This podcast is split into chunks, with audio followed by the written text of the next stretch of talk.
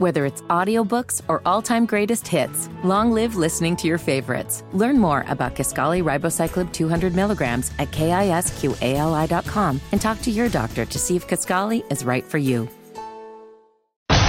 It's the sound you've waited months to hear. It's caused some of your greatest triumphs. The Duke Blue Devils win the military bowl. Your biggest heartbreaks. The Duke Blue Devils are going to set a record here this afternoon.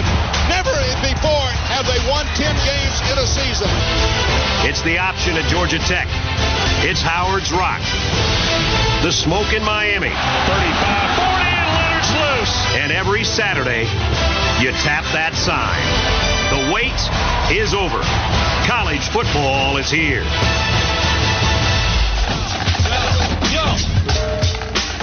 You're back, folks. This is the Wesson Walker Show, Sports Radio 927 WFNZ. Team Week continues talking about the Duke Blue Devils going to the offensive side of the ball.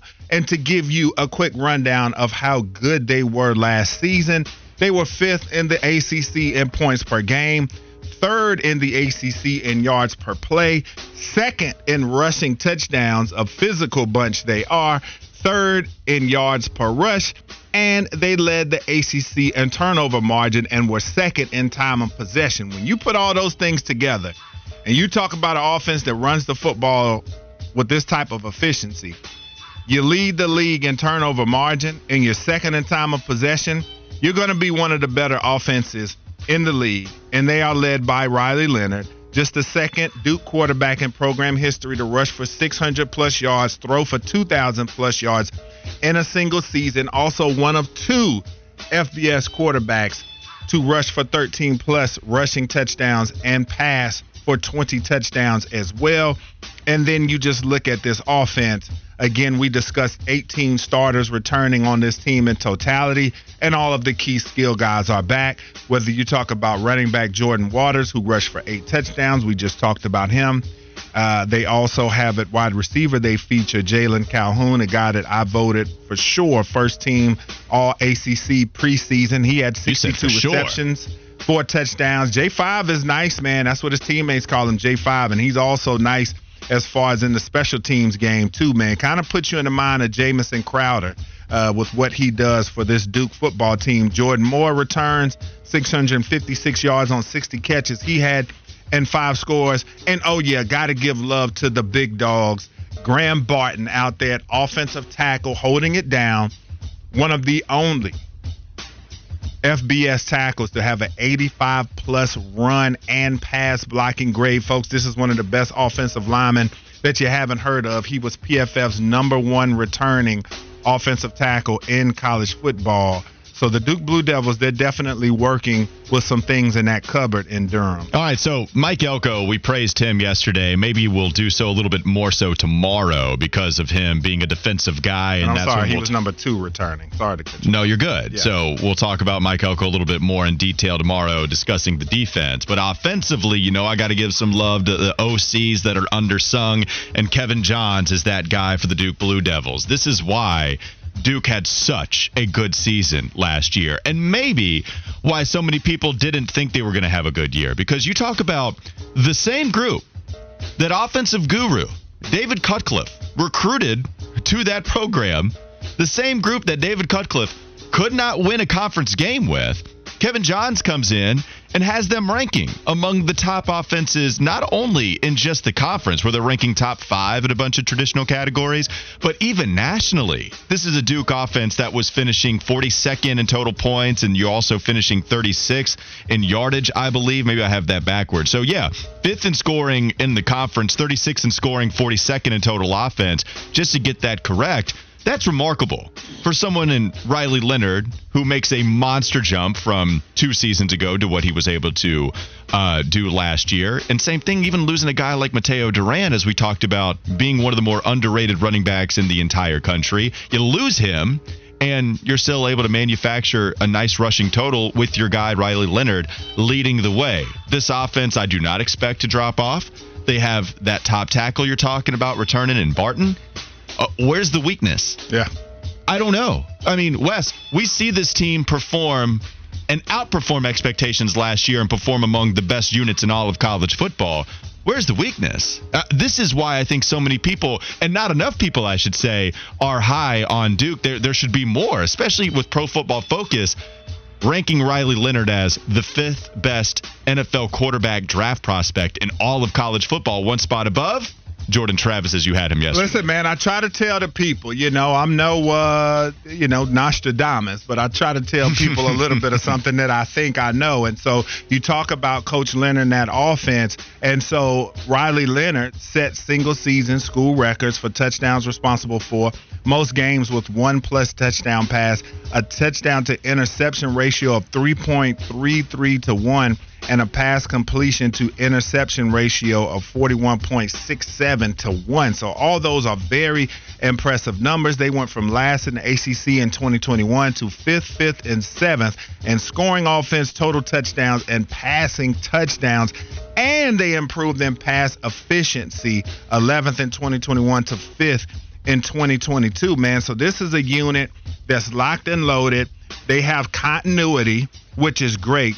And I think when you listen to Graham Barton talk, he just talks about, and this whole program, they just talk about the chip that they have on their shoulder. And this is one of the reasons why I am picking them to upset Duke, and I am picking them to have a similar type of season to what they had last year because these are all guys that they're coming in, they know what they're doing.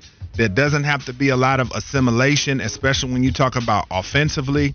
There are some things perhaps to show up on defense that we'll talk about tomorrow but I mean, you're loaded. You you just look at the backfield that they've got. Three to four backs. All of these guys have experience. Riley Leonard coming back at quarterback. The receivers. I mean, you talk about the continuity between quarterbacks and receivers. All of his guys are back. Eli Pancol, Jordan Moore, and Jalon Calhoun, and all of these guys can make plays. And you don't need to rely on him, Wes. I mean, you, you have a running game that is going to be very strong, and they're old. These are not younger dudes, right? Yes. Here we are talking about so many returnees where you have senior backs and Jalen Coleman, Jordan Waters, as you mentioned. You also have older offensive linemen, interior lineman Jacob Monk and Maurice McIntyre, on top of the left tackle returning, who's going to be an NFL stud and certainly a stud prospect in Graham Barton. The only thing I would say is Riley Leonard needs to be a little more consistent with his accuracy. If you look at his play under pressure, it wasn't great last season. And you look at his adjusted completion percentage coming in at 69% on true dropbacks. So that was just a season ago. What's scary is he was that effective and accuracy I expect to improve this season. I expect his play under pressure. Being an older quarterback, now Yep. having a year starting under his belt, I expect him to play better under pressure. And I don't expect him to be running for his life all that much anyway. So when it does happen, are those the plays that Riley Leonard can then make for himself, right? Because I wouldn't call him a game manager. I don't know if you run for 700 yards and really become a game manager, especially 20 touchdowns, six interceptions, 700 rushing yards, double digit rushing touchdowns. Nobody's calling him a game manager, but can you make the plays when there is that rare pressure in the backfield? Can you make the plays that do turn a negative into a positive? And then that only ups your draft stock even more so. That's the next step. And once he makes that step, then you are talking about a guy that is among the best college quarterbacks in the entire country. And I expect him to take that next step. Yeah, and this is such a methodical unit. This is such a balanced unit when you look at this offense and what they were able to do. And last season's Blue Devil squad was the eighth team in program history to register 2,000 passing and rushing yards in the same season. So it's a balanced attack as well. You can't just come in and say, oh, we're going to stop this guy. We're going to take away this aspect of their game because they can get it done in a multitude of ways. We talked about how many close football games that they lost last season, the four touchdowns, I mean, the four games that they lost by a touchdown or less. And then talking about Jalon Calhoun, the best receiver a lot of people haven't heard of. Third team All ACC last year as a wide receiver and a return specialist. This guy had 62 catches last year, as I talked about, averaging around 14 yards per catch. Then he had a team high uh, nine punt returns, averaged almost 13 yards a punt return. So he's dangerous in those respects as well. So this is a guy that's just an all-around playmaker, and he's the number one guy out there. But then when you watch Duke football last year, you see Jordan Moore and Eli Pancol making crazy catches all over the field as well.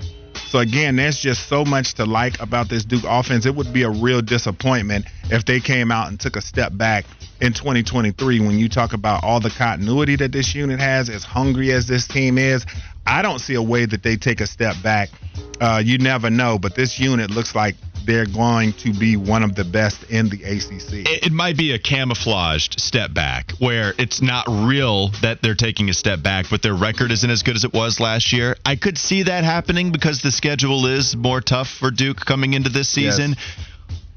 But as we continue to talk about two more closing statements, I'll say about Duke's offense. One, there's an article on the all you know, the, the fan network, Fan Nation for the Texas A&M Aggies discussing why they should hire Kevin Johns as their offensive coordinator if it doesn't work out this upcoming season. They wanted Kevin Johns to be that guy before I believe Bobby Petrino took over that spot for Texas A&M. And Kevin Johns coming over, you already have a little bit of publicity surrounding him. So maybe after this season he leaves, but there's enough incentive for Johns to just get paid a little bit more elsewhere, right? So there's incentive for the OC, and he's already made this much progress with a guy like Riley Leonard. And then as we talk about playing under pressure, the adjusted completion percentage maybe needed to raise a little bit more in this upcoming season.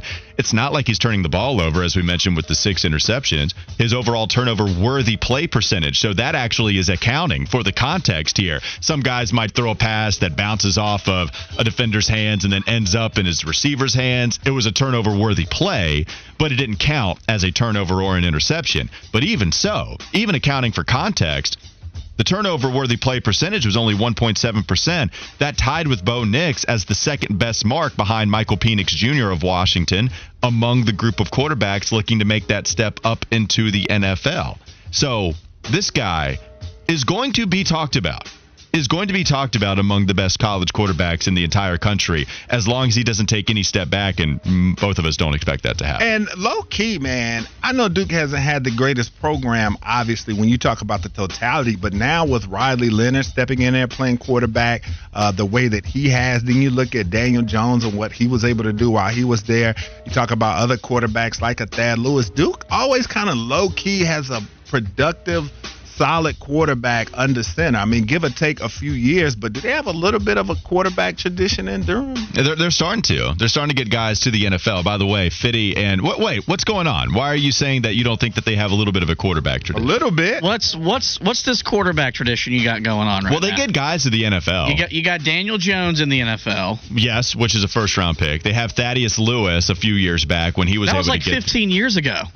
I mean, yes, but you have a little bit of a tradition. We're not saying that it's a monstrous tradition, but there you do have guys that get to the NFL with that spot. Who was the guy? Was it Renfree? Yeah, yeah, yeah, Sean yeah, Renfree. You, had, you had so you have NFL players at that spot. I mean, it's no, they're not going out and making playoff appearances and being franchise QBs. Right, but, but that's now you- why we put yeah. emphasis on little bit. Yeah. And you talk about if Riley Leonard's draft status continues to ascend, and let's just say he ends up being a second round, third round, or maybe even a first round pick at quarterback coming off of the heels of Daniel Jones being a top 10 selection in the NFL draft, you have to kind of start looking at that just a little bit and saying Duke is producing a few quarterbacks. Flounder has uh, a take on this as well as he steals the mic from Drum. What do you have for us here, Flounder? What, what?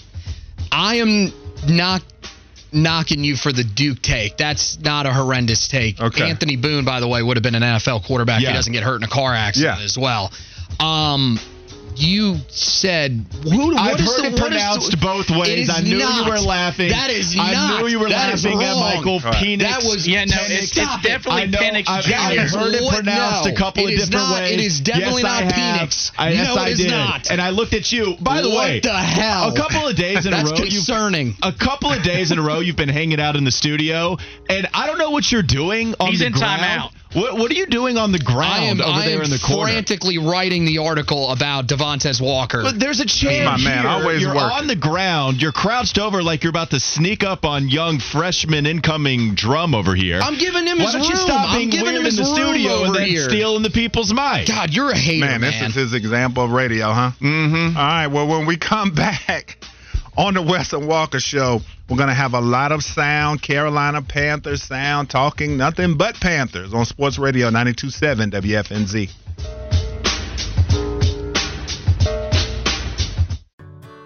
Whether it's audiobooks or all-time greatest hits, long live listening to your favorites. Learn more about Kisqali Ribociclib 200 milligrams at kisqali.com and talk to your doctor to see if Kisqali is right for you. McDonald's is not new to chicken. So maybe stop questioning their chicken cred and get your hands on the McCrispy. Juicy fried chicken, buttery bun, unmatched pickle to chicken ratio. Yeah, they know what they're doing. In fact, we can honestly say they're not new to chicken, they're true to chicken.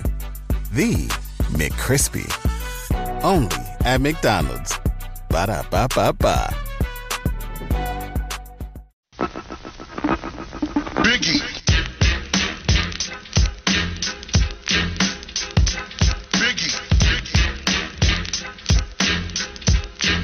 Weston Walker Sports Radio 92.7 WFNZ. By the way, we gave an assignment to our research team, Drum taking over, and he actually found out the question we asked. It's the first time we've ever had the research team answer us when we give them a request or a demand.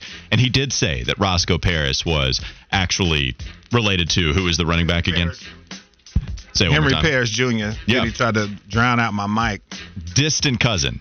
Distant cousin is Roscoe Parrish, so appreciate Drum and the research team for working so hard. Let's get back to some Carolina Panthers conversation after mispronouncing college quarterbacks' last names that sound inappropriate. 704 570 9610. You can feel free to text us your thoughts and comments on some takes that not only Mike Florio had, but Chris Sims, a part of Pro Football Talk and NFL on NBC, their podcast that they put out there, they were discussing the pressure on Bryce Young and the situation that Bryce Young is in. Florio called it a tough situation, and then Chris Sims, well, he mimicked that same thing a little afterwards. usually with the number one pick, it's you know changing a culture, changing the way we view things, right? That's that's that's what Joe Burrow did. Ugh, the Bengals, ugh, ugh, ugh, ugh. and now like we've jo- we joked about two weeks ago. Now it's like, damn, they're cool. Look at the Bengals. They're ha- even you know I know Mahomes was the number one pick, but same thing there. Can you enforce your will? And your the way you are as a person to get it to permeate through the rest of the organization. And that'll take some time and it's going to take some support and some people around him to help him the right way and the coaching staff and the players so he can finally show his true abilities. And and yeah you do need some patience to your point. Hunter wrote in on the text line that people look at the name the Carolina Panthers and think about what they've done the last three years, which is a lot of nothing. It's a lot of not getting to the NFL playoffs. Last year, the second half of the season, Steve Wilks, more than the second half of the season, Steve Wilks takes over after Matt Rhule was the first coach fired in season. And then Wilks leads them to a respectable record, especially with what they, especially with the start that they got off to. And Baker Mayfield having the worst season of his NFL career, which, by the way, if you're paying attention to NFL training camp reports, it looks like Kyle Trask actually might be the starter in Tampa Bay that Baker Mayfield is playing so Saw poorly. that this morning as well. Yeah, we saw that here last year too. and it was so bad. Anyways, Wilks takes over and the culture already changes. This is why the situation is good, Wes. It's the very thing that they're arguing against. I'm arguing for as to why this actually is going to work for Bryce Young. They're saying when you're the number one overall pick, you got to come in and change the culture, and everybody's going to look to you. Yeah, you're going to become a leader, but the culture already started to change last year. It's why people wanted Steve Wilks to be their head coach. Change just like that. As soon as Matt Rhule steps out of the organization, Wilks takes over, sounds like a grown up in press conferences, leads them to a seven win season after the start that they got off to, with Sam Darnold as their quarterback. Sam Darnold playing respectably and a lot better than he ever had on a consistent basis this past year under Steve Wilks than he had at all under Matt Rhule. You had the first 3 0 start in the second year for Matt Rhule, and after that it went terribly wrong. We know the story. But this is not a situation that I view as some, oh, awful number one overall pick gets drafted to a bad organization. This is exactly what happens when Carolina trades up to go get him from the number nine spot.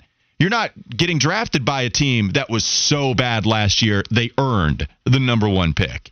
This is a team that traded up, and yeah, they get rid of DJ Moore, but the offensive line's good. The coaching staff is good. The defense looks like they could take a big old step up.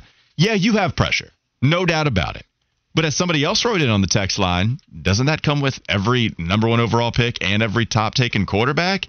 I, I don't I don't expect this to be so tough for Bryce Young to deal with. And the very points they were arguing for their case, I'm taking those same things and using them for my case. I, I don't get their point on some of that. Yeah, and so I think he did bring some good points to the table, though, when he talked about how quickly organizations' uh, perceptions can change. Because when you want to look at uh, prior to Joe Burrow uh, getting there, the Bengals had the reputation of just a franchise, like he said, ugh, ugh, ugh, all of the noises, man. All it takes is getting that right quarterback in there. I know as a San Francisco 49er fan, the years that they didn't have quarterbacks and how bad it was. And then you start to get a, a stigma about your franchise. And I think Carolina uh, has one of those to where people do look at it and think that this is some gargantuan undertaking that Bryce Young has now as being the number one pick when they've shown a lot of competence this offseason, especially with what they've insulated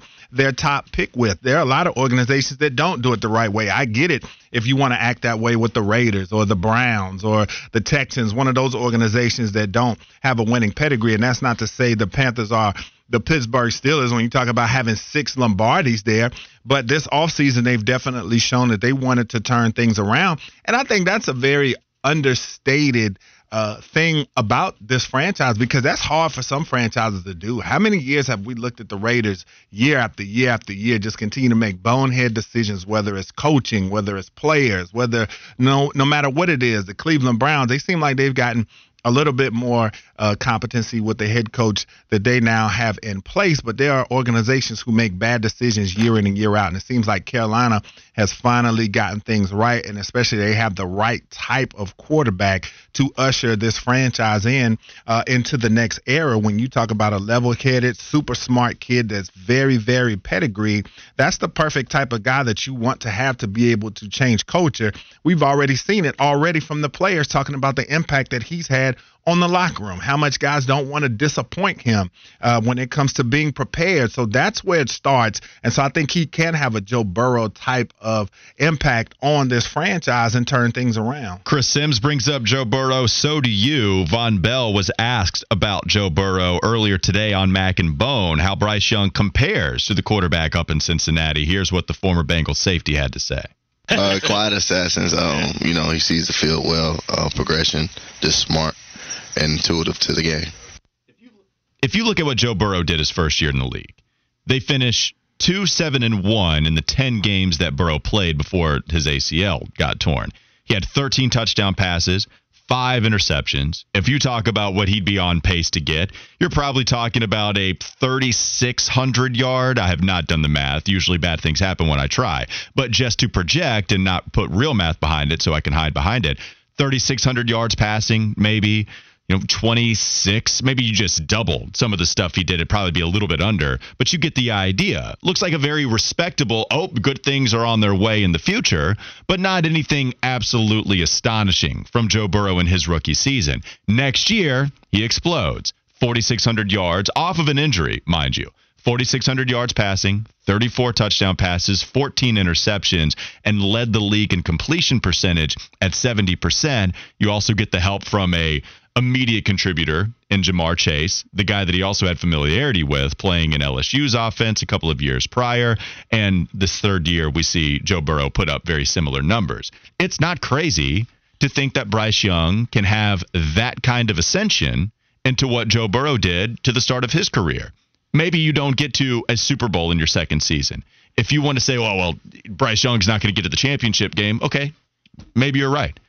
But when you talk about what Bryce Young can do, at least in the box score, you look at the total stats that he'll finish with, and you look at Carolina getting to the postseason, which they haven't done in quite some time. I could see a Joe Burrow type of ascension for somebody that I've always liked that comparison, as I mentioned earlier, just given what they have physically. Because outside of the height, I do like the way that these two compare, given the way they play, given the way that they can use their legs, but they're not going to come up with a bunch of rushing yards every single season, but they're very mobile, and that they don't have any elite physical trait. I love the way they compare not only in what they've accomplished in college, but what Bryce Young could accomplish. I, I think it looks very similar. Well, and not only that, because I was one of those people, I didn't see what the Cincinnati Bengals have been able to do coming. I didn't see Joe Burrow going in and turning them into a perennial AFC contender. And so that's the thing.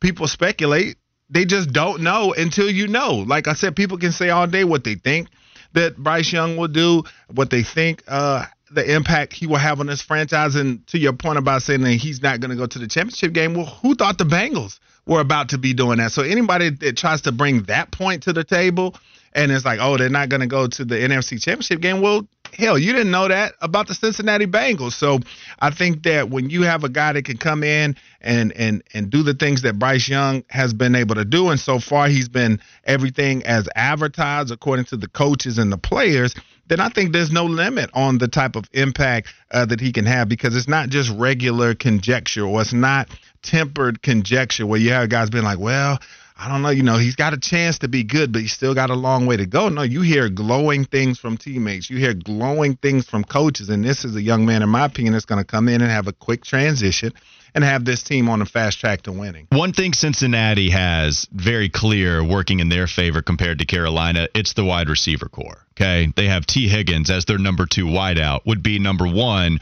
for a lot of different franchises. Ja'Marr Chase, probably a top three wide receiver in the NFL today. Couldn't put him any lower than top five. And he has the familiarity with Joe Burrow. But Joe Burrow in his second season in the NFL was also sacked more than any other NFL quarterback being dropped 51 times behind the line of scrimmage for a total of 370 yards lost. Bryce Young is going to have a better offensive line. He is going to have a better offensive line the first year he steps into the NFL compared to what Joe had his first season and even his second season. Defensively, I could see both of these teams take very similar steps, right?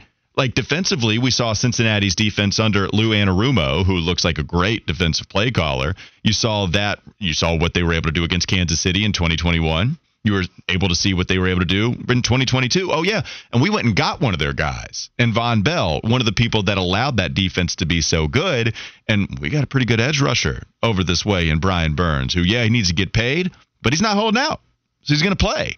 I, I just there are a lot of similarities in my opinion. I, I don't love every time someone enters the NFL, oh, well, it's going to be this exact trajectory. It's going to be that. Yeah, there's nuances here, but a lot line up, Wes. I mean, I can't help it. I see a lot of similarities in, in these circumstances. And so the thing is, too, and the thing that I've said in conversations that we've had about Joe Burrow is just uh, seeing him with without top flight weapons. And so you saw Tee Higgins and what he was able to do in his rookie year 900 yards. That first year was six scores. And then you get Ja'Marr Chase that absolutely explodes uh, upon the scene. And so I say all that to say that you've got the time. So, granted, Bryce Young doesn't get hurt like Joe Burrow does that first season, but you also have a young Mingo who, not to say that he's going to put up Tee Higgins type numbers. He looks a that lot better first now. season, Yeah. but he looks like a guy that could be ready to contribute and maybe at worst end up being that number two receiver like Tee Higgins turned into. Your objective for the next offseason is to go out and find that guy that could be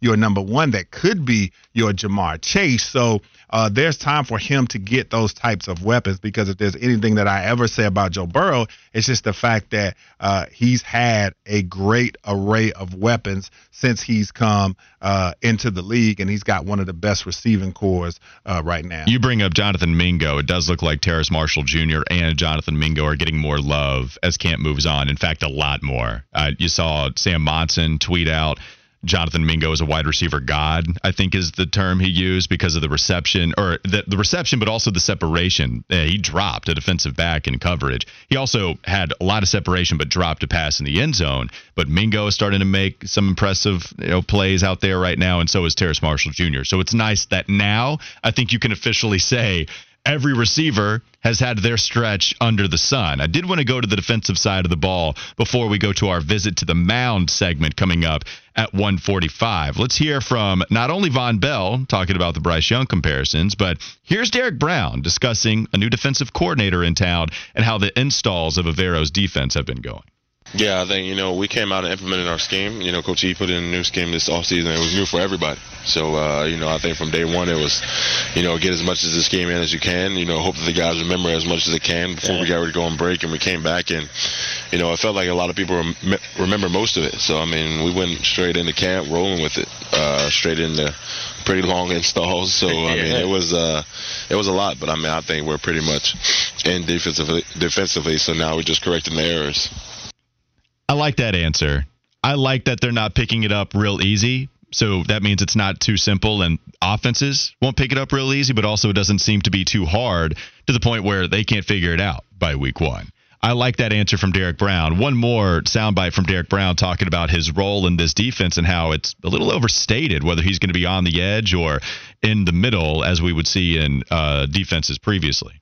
I think it's kind of overbloated. I mean, I'm really doing the same thing, you yeah. know, as I was last year. So it's been uh, it's been great, man. To be honest, um, just kind of getting different looks and you know being able to play all over the place. I mean, I'm excited about it going into the season. Have you ever been overbloated? Yeah, big time especially when you drink a lot of beer. I was overbloated on Saturday after the wedding, drinking a lot of beer. Now, problem is I mixed in some liquor drinks, and then yeah. I had to call it quits at midnight. Yeah. Oh, yeah. Mixed in the liquor, and I needed to go straight to the hotel room. A little bit of brown. Yes, some old oh, fashions. Okay. All right, there. I yeah. got us off track. Sorry. All right, go ahead. Uh, no, enough about me being overbloated. Do you think that Derrick Brown is correct in saying that that role has been, quote, overbloated when we asked that question? Uh, yeah. I mean, I don't know because I don't know how much they're actually playing in 34 defense. I mean, they say it's the base, so I think that's going to be most downs that they're going to play that and for him having different responsibilities. So if he sees it that way, I mean, we're going to see once he gets out there uh, on the football field. Yeah, but I even think your question about it lends itself to what Derrick Brown was discussing because we don't know. Yeah. And if Derrick Brown is playing better inside, then guess what they're going to do with the first round pick that you think they plan to pay and that finished with such a high grade on Pro Football Focus? And it was pretty clear. Like, this is not one of those performances where you need to type somebody's name into PFF and have them tell you if they improved. We could all see it. Mm-hmm. We all saw Derrick Brown in the backfield a lot more frequently than what he was his first two years into the league. And so, if that's what he does best, and apparently he's making great plays in training camp right now, uh, Evero's defense, I've always said this as soon as he was hired as the defensive coordinator. Yes, you can talk about a base odd man front, but he is going to be multiple with his looks. And that's where you have chess pieces like Jeremy Chinn, Frankie Luvu, now Deion Jones coming into play, but also Derrick Brown up front. I trust in his ability enough to be put in any situation and be successful. Well, too, what you can also add to that is he could probably be talking about the fact that, yeah, he may start the down as a 3 4 uh, defensive end, but then you rush one guy and then it becomes a four man rush. And so then he gets a one on one matchup or going up against guards like he's accustomed to. So there's a lot of different ways to uh, interpret this thing. And I think the times where his a three four defensive end will kick in the most will probably be on rundowns. Uh, that that will be it. But I think on pass rush downs and downs, they want to get a little funky with the blitz. I think that's when you'll get to see some of the more exotic uh, type of looks that they have because now the versatility, especially in that linebacking corps, is going to allow them to give a lot of different looks. Well, and here's something a lot of people aren't talking about. It's always been opposite edge rusher Brian Burns. Who's it going to be? They bring in Justin Houston. Fantastic. You know, I've been calling for that. Have we not been looking into Derrick Brown's pressure rate enough? So if he is someone that is playing on the outside in an odd man front, then is Derrick Brown someone that could help Brian Burns a little more this year with his ability to rush the passer from the middle, but also now you can move him around. How many sacks are a part of his ceiling? Could we see seven sacks for Derrick Brown? Because everybody's pointing to that number specifically, saying, hey, Frankie Luvu could be that guy. I see it with Derrick Brown. I see that potential with him. That's why he was a top 10 pick. It's because the rare blend of athleticism and just pure strength where he just mows over dudes, puts them into the ground. We see the real power here, but also the speed is there. That's why he was a top 10 pick. Wes, I, I think that ceiling is within reach for him. He's got a chance, uh, no question about it. Especially like I said, in a defense that's going to do multiple different things because the idea of a blitz is to create matchups. That's what you want to do. And can you get Derrick Brown on a matchup enough to where he can win one-on-one battles and get back there to the quarterback to be able to bother them? And that's the main thing that you want to do with your front is to create one-on-one matchups, and then it comes down to the players to win their individual matchups. 40 total pressures recorded last year. Yeah. It's a lot. That's what you want. From a defensive tackle, out of all the, hey, they're not getting home. Yeah, for sure. They need somebody on the opposite side, but 40 total pressures. All right. From going to talking about an odd man front to going to an odd man. It's I like time now for a Fitty Flash. what you got for us, Fitty?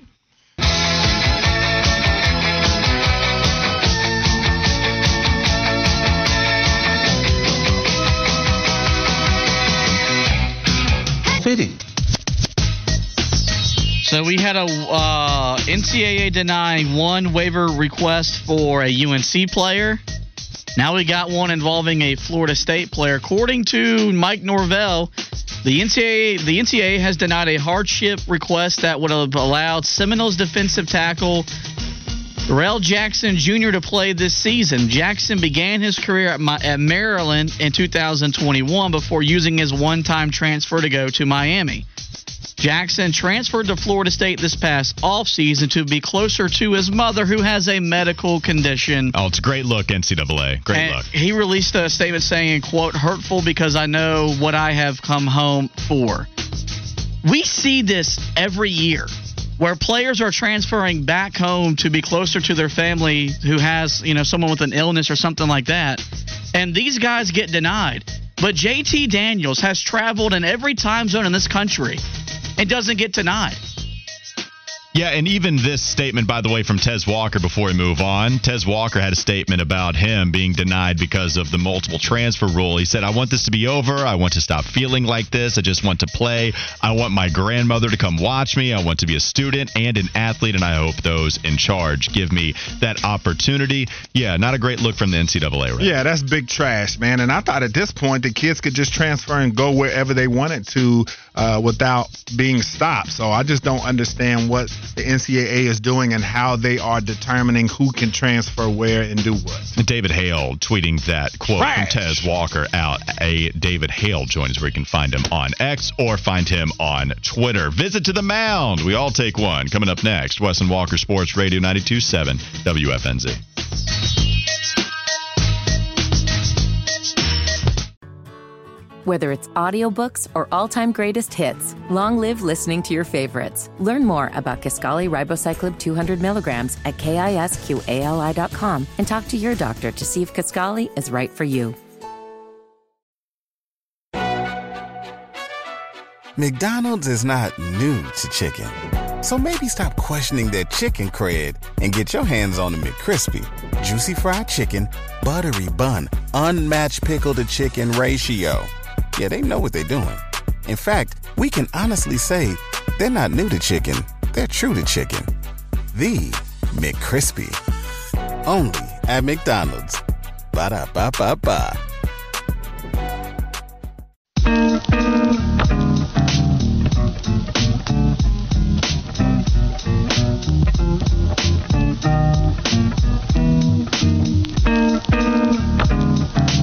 Wes and Walker Sports Radio 927 WFNZ. Here in the Planet Kia studio, Sports Radio 927 WFNZ, always broadcasting live from the Planet Kia studios, unless you're on Homer Hill, like Mac and Bone were earlier today at Panthers training camp. Planet Kia is the best place on the planet to buy a car. Visit them on East Independence or online at planetkianc.com. Again, that's planetkianc.com. Time now to go to a visit to the mound with one Josh Fitty Marlowe. Come on! We'll take you on right here, right now! Come on! Hurry up, batter. It's gonna be a short game and I gotta get home for lunch. If my dog was as ugly as you, I'd shave his butt and tell him to walk backwards. Is that your sister out there in left field? Naked? She's naked? You think she'd go out with me? Ah! One might think that we're going to do the stuff involving the Orioles in this visit to the mound, but we're doing that in the live wire. All right. Because we need to have a little bit more time to just Mm. talk about this the stupidity and how much that organization made an ass of itself. Do the officials need to bring their whistles for that segment? I, I mean, look, here's Maybe. the thing. I've, I've got it queued up and ready because we all have different, you know. I'll like, join you. It Yeah. can be a double flagrant. So, you know, we, we may all go off on, on the Orioles. But that's not what this visit to the mound is about. We're going to talk about the actual happenings on the diamond. And last night, guys, more history for Shohei Ohtani. In their seventh straight loss, Ohtani became the first player ever to record 40 home runs and have 15 stolen bases in a team's first 115 games. Wes's guy, Ken Griffey Jr., did the same thing, but did so in 120 games. And, you know, while the Angels are falling out of the wild card race in the AL, the biggest talking point around him is is he having the best season ever? And with what he's doing at the plate, what he's doing on the mound, and what he's doing as a base runner, it's becoming harder and harder for that answer to be no. He's batting 300 this year. It's the one thing that you could argue that he's not an elite hitter. But now he's batting 300. He has 82 RBIs at this point in the season. And as you mentioned, 40 home runs, over 15 stolen bases in 115 games, something Ken Griffey Jr. has not done. We're giving you historical stats, by the way, and not including pitching stats for this guy. That's crazy considering how good of a year that he's having on the mound.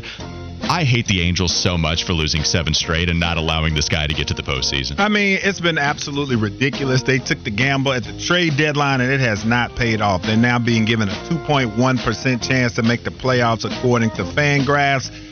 And on the day of the deadline, they had a almost 15% chance, man, and the 22.7% chance they had when they made the trade to acquire Lucas Giolito and Reynaldo Lopez. There you go. I mean, they just White Sox guys. floundering. Looks like Ohtani's going to get out of town. They're not going to get anything for him. What a flub by the Angels. All right, so what do we say here, Fitty, baseball man that you are? I still like that the Angels held on to Shohei instead of getting rid of one of the best baseball players anybody has ever seen. I like that they held on to him because it's borderline unforgivable. I understand that you would be getting rid of him for a lot of returning assets. I totally get it. But is anybody going to turn into Shohei? Because it didn't happen in, I don't know, a century before. Yeah. And so that would be really tough to sell that guy and get something in return that is never going to be as good as that guy. Even with them losing seven straight and only winning two of their last 10, I still like the decision, but man, it goes to show how snake bitten that franchise is. Well, I mean, I think you look around Major League Baseball and look at two of your last four World Series winners, the Nationals and the Braves, and three of the last four teams to make the World Series in the NL, the Phillies, adding to the, the, the, the Nationals and the Braves. They were kind of in the same boat the Angels were at the trade deadline just a week ago, and they found themselves in the Fall Classic. So it was the right decision. It has just ultimately backfired on them. Now, Walker, Yeah, we got we got to talk about your boys. you know, I've been trying to revive White Sox Walker, and I feel like the visit to the mound has breathed life into your baseball fandom. But I think if you're coming back, you got to come back as a fan of a different team No, I- because I can't do it. I, my, my fandom is not for sale, Fitty. Ha- you should respect that. Have you seen the latest reports coming out of that team's clubhouse involving Tim Anderson, Yasmani Grandal, the GM with a with a with a no rules type of thing in the clubhouse? Like it is literally what our pre-show is in the fishbowl in their clubhouse. No culture. It is utter chaos. Guys threatening to slap, uh, guys literally slapping people in the faces. You threaten all the time to pay for me a cab to go home so I don't get to run the show. Mm-hmm. Like all this stuff is happening, and it's no surprise why they are 46 and 68 and, a, and another embarrassment. So these reports stemmed from comments made by former White Sox relief pitcher Keynan Middleton, who was dealt to the Yankees just before the trade deadline. And so he says that as soon as he was traded to the Yankees, he shaved his face because he was just ready to win games. Like now he's holier than thou. Uh, I shaved my face. Look at me. You know, now I'm away from the White Sox. Did did they? If there were no rules, were there any rules that you couldn't shave your face in Chicago? Make up your mind, Keynan. At the same time, it Go is. Easy to believe that the White Sox culture is not one that is uh, very beneficial to those players. Now, it's been a mess ever since hey, the manager. The manager decisions have been a total mess for that organization, and so you've seen things like Adam LaRoche. I remember him being mad at the White Sox for not allowing his kid into the clubhouse, and then you had Tony La Russa come over as the manager. A lot of people hated it because he was going to be this fuddy duddy that didn't allow any fun, and now apparently there aren't any rules that Tony La Russa isn't the manager. We just can't get it right. White Sox can't get it right no matter how hard they try, and this is why I've fallen out of a fandom with baseball. Man, I mean that's tough, Walker. I mean, I, I like I the nickname though, White Sox Walker. Yeah, I know. I would. I. I That's want it to good. come back. I want to be a fan of this team, and I still am. I had a great time at the wedding reception held at Guaranteed Rate Field. Appreciate Such it. a crap name. Oh, it's the worst. It's it's, it's totally the worst. Comiskey Park, great, legendary. Mm-hmm. U.S. Cellular, bad, but not guaranteed rate field. Yeah. It is so gross. The fact that that I can't even get on board with their field. You can make a lot of jokes too when they don't win. Well, and the, the manager decision that has gone awry. Uh, let me go off just for a second on the White Sox. What, what sucks so bad is that they had all this talent. Once they trade my favorite baseball player of the last 15 years in Chris Sale, and they get all of these prospects and the and the Charlotte Knights, who can't win in AAA as much, by the way, but they at least bring in a lot of fun prospects, and those guys graduate to the major leagues, and they can't win, and the managers that they bring in can't get the most out of all that talent. I'm sorry, that that's White Sox Walker going off. Are we good for visit to the mound? Do we need to move on before I go off on them anymore? I was just gonna uh, finish up by saying the Mets snapped their uh, their losing streak last night as they beat the Cubs 11-2. So that was a lot of fun. Hold to on, watch. I'm sorry. What was that soundbite? I need context. Yeah, I don't know what that is. It's just uh, That sounds like somebody getting stepped on. we find out what that soundbite was coming up next, and it's also time for the live wire. Sports Radio 92.7 WFNZ.